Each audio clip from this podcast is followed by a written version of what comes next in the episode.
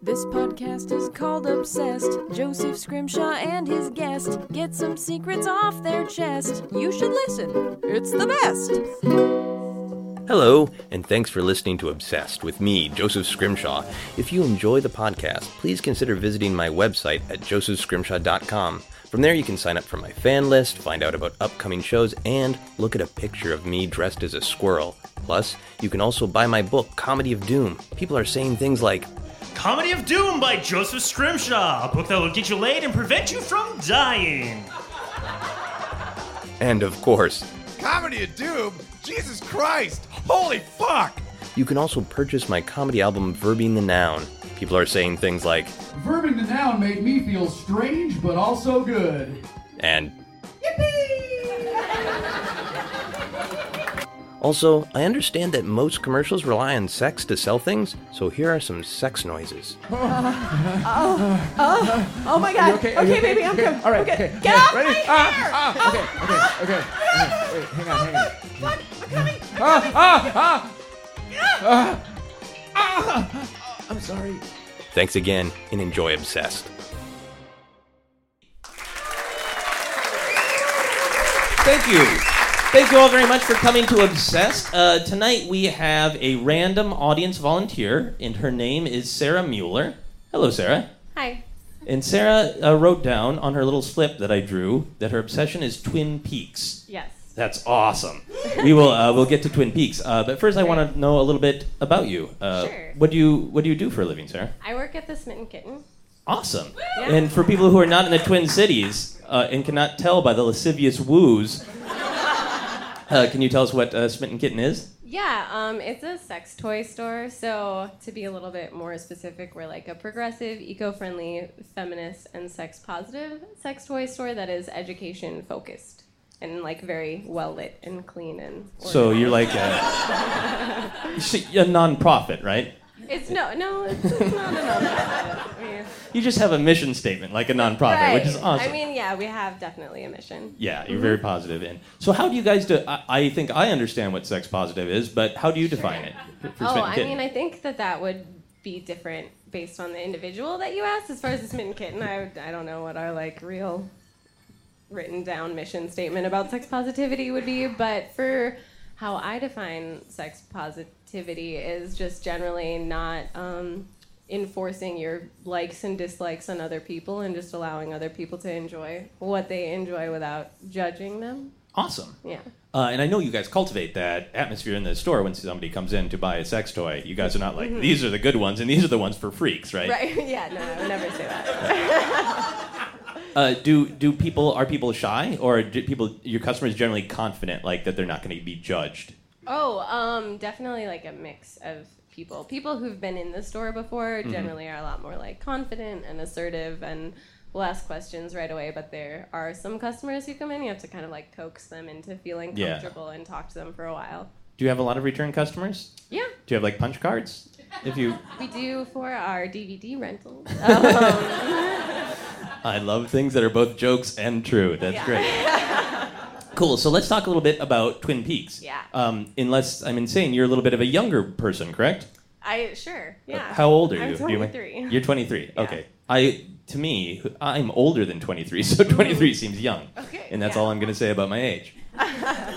uh, so when did h- when and how did you discover Twin Peaks? Because it was broadcast in like 1988, 89, 90. It was broadcast in 1992, um, but I discovered it because it was on Netflix and I was bored. Um, but then I fell in love with it and quickly became obsessed with Okay. So the have, Oh, thing. have you seen Fire Walk with Me, the film? I have. Okay.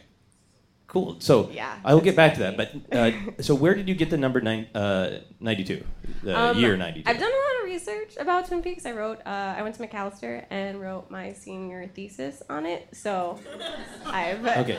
Oh, Actually, there's like entire novels, well, not novels, entire books published of academic essays Absolutely. on Twin Peaks. Okay, so I, I just have to reveal that I that this is a topic that I've thought about doing uh, for myself because I, I Cool. watched uh, Twin Peaks. I was alive when it was on. Yeah. And uh, I was also alive. yeah, but just barely, I know, I just wasn't- like I wasn't, fucking like, barely allowed cognizant. to watch it. Yeah. Uh, but so th- this so uh, Fire Walk with Me came out in '92, but it, the the Yeah. the show was broadcast at, Isn't it? What? in in '89, '90, and '91. See, 91. this yeah, is like okay, you're burned right. into my soul Gotcha. because I remember which classes I were take I was taking and which girls I liked during which episodes I was viewing. So this is kinda like jealous of deep, deep, yeah. Yeah. So- but it's really cool for me to hear about somebody who is experiencing it from the first time and still enjoying it.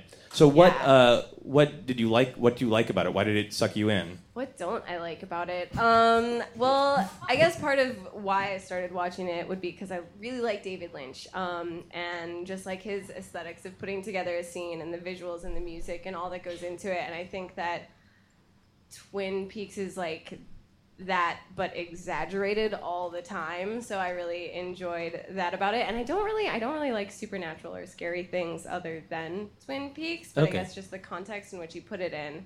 I found really, really fascinating. And I, um, I went to school for literature um, and gender studies. And when you look at it through that lens, it's so smart and simultaneously like really clever and funny and just like hugely entertaining. And I love Kyle McLaughlin. And so, yeah. Yeah. So by applause in the audience, how many people have watched Twin Peaks? Excellent.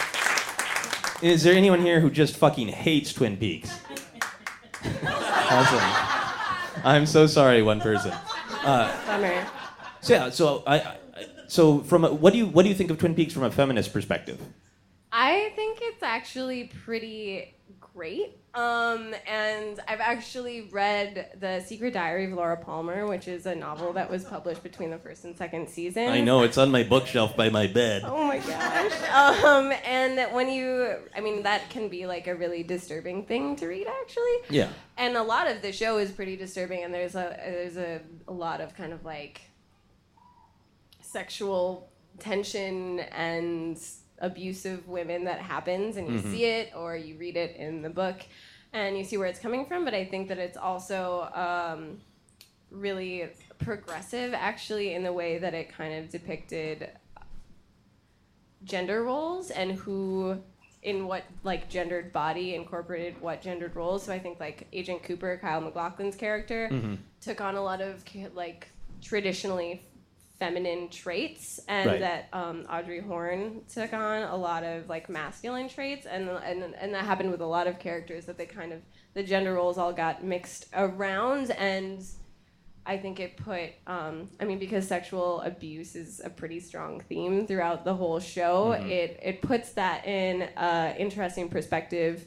um, that I think is becoming more more um, accepted in general culture now, um, but kind of that you know any any person, especially any male person, could be the perpetrator of sexual violence without really knowing it. And I think that's a really powerful statement when you talk about kind of this movement that's that's happening socially right now towards like reclaiming masculinity and and talking about sexual assaults not so much in how women can prevent it, Mm-hmm. um, but how men can change the culture of masculinity so they are no longer perpetrators of sexual assault. Right. Uh, I, I identified and, and really wanted to be uh, Special Agent Dale Cooper. Who doesn't? Uh, I know. I think most people do, but uh, for me, when I was watching it, uh, is, is a, a young, not super masculine guy. I know that blows your mind looking at me now, uh, the buff, ripped man that I am. But uh, but yeah, the the fact that he was kind and sensitive. And very understanding and wanting to know the truth, but he had this sort of uh, mystical side, and he had a also balanced that with sort of traditional, you know, m- male he was good with a gun. He was efficient. He Oh, yeah. was sharp. But like to me, it was great because those were those were traits that were when combined were these were clearly all human traits. Right. And obviously, as a young, sensitive uh, guy, that's that's what I wanted the world to be. It's like, why can't women just see how cool Dale Cooper is? Uh-huh. they do though.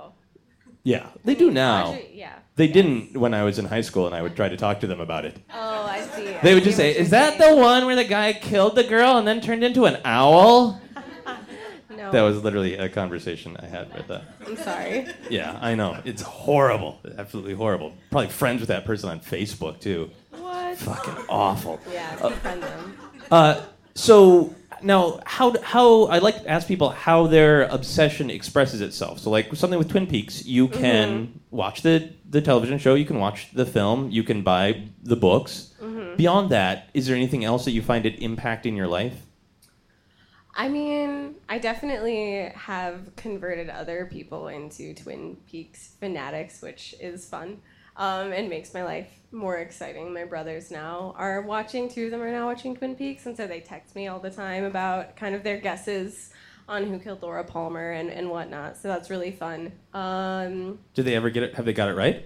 no, not Awesome. yeah, exactly. It's so obvious when you rewatch it. it really is. and I don't know. Um, I just talk about it. I like to make a lot of references. My boss actually and I make a lot of jokes about Twin Peaks because she also really likes it. Um, so it's Okay, a good so- way. When you meet someone else who's really into Twin Peaks, you just like know you're gonna like them because it's not it's not a common thing to happen. Cool. So uh, let me just rewind because I need to process this for myself as a Mm-hmm. Okay, young yes. Mm-hmm. man who l- loved Twin Peaks and I still love it. The idea that they're like cool people hanging out in a sex store quoting Twin Peaks. Yeah, I don't know. If, To my young mind, that's sort of like, that's impossible. Don't dream that big. I don't know if I'd call us cool, but yeah. Well, you, see, you seem very cool to me. Thanks. Uh, so, like, what, what do do you have, uh, like, quote, specific quotes? Do you have, like, a favorite quote? Oh my gosh, I don't know. I really like. There's a there's a quote that it's a line that Hawk has about how he has a girlfriend who's a a professor at some Ivy League school. I can't think of it now because I'm on like stage and there's, like, lights or whatever. Mm-hmm. I but understand. It's a it's a it's a pretty good quote. the quote that that sticks with me a lot is when Special Agent Dale Cooper says, "Harry, I've really got to urinate." it's not particularly deep, but it's also something that is true in my life. Yeah, I mean, I guess the the quote that I say the most is probably just like "damn fine coffee." I say that at least once a day. Do you drink coffee? I have a lot of it. yeah. Awesome. It would be awkward if you didn't. Uh, Right. So I think one of one of the most famous things to the outside world who doesn't like maybe know Twin Peaks super well is Mm. the dream with uh, the little person dancing, the little man from another Uh-huh. place, in the backwards talking yes. and whatnot. Do you do you like those scenes? Do you I really like those scenes. Yeah, they're some of my my favorite scenes, and the scenes that I like have written the most academic things about. So I, I've like dissected them a lot, and so yeah, I do like them. Have you practiced sort of speaking backwards? no, no, Would you be willing to try? I don't even know that I could. I've Could- never tried. Can you just say, I'm wearing a pink shirt backwards? my knip. Uh, I. Ter- Something. That along was those lines. wonderful, Yeah, thank you. That'll be really great. Because that was like a slow backwards. backwards Jerry Lewis. It was Mm-hmm. perfect. Ended on the question mark. Did I do that? Um, so, is there anything else that you feel the world must know about Twin Peaks?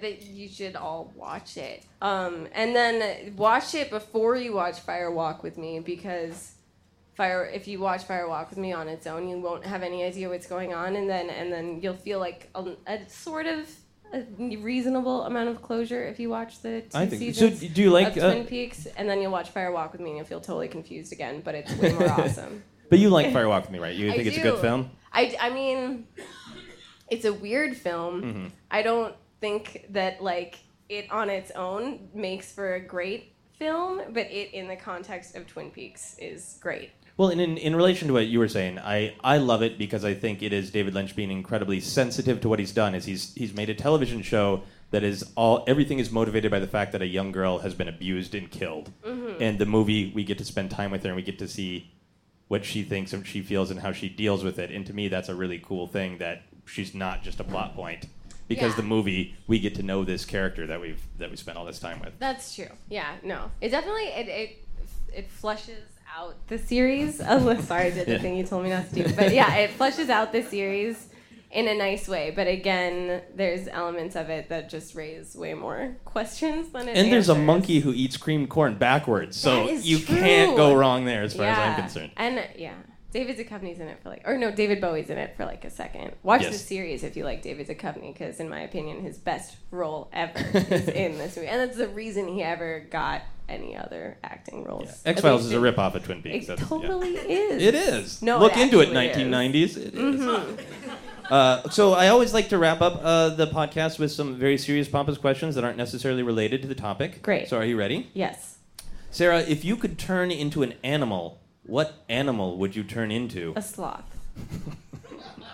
That was fast. Have you I- have you written academic papers about animal haven't. transformation? I have not. I just feel like they're my spirit animal. I feel like a, ki- a kinship with sloths. That's awesome. now is is it is it the speed? A b- Part of it, yeah, just general lethargy. Um, yeah. Awesome. Okay. And if you could force everyone in the world to listen to the same song at the exact same time, what would the song be? Oh, that's a much harder question. Uh, I well, okay. I would say at this moment in my life, this is what I would say because I just think it would make people feel a general sense of like up uplift, um, in a sentimental mood by Aw. Duke Ellington. It's a really good song. Nice. So you would put the whole world in the mood. Ex- Exactly. That's pretty fitting. Yeah. Nice. Uh, and the final question for everyone is what is happiness? Oh my god, that's not a real thing. Ladies and gentlemen, Sarah! Thank you very much, Sarah.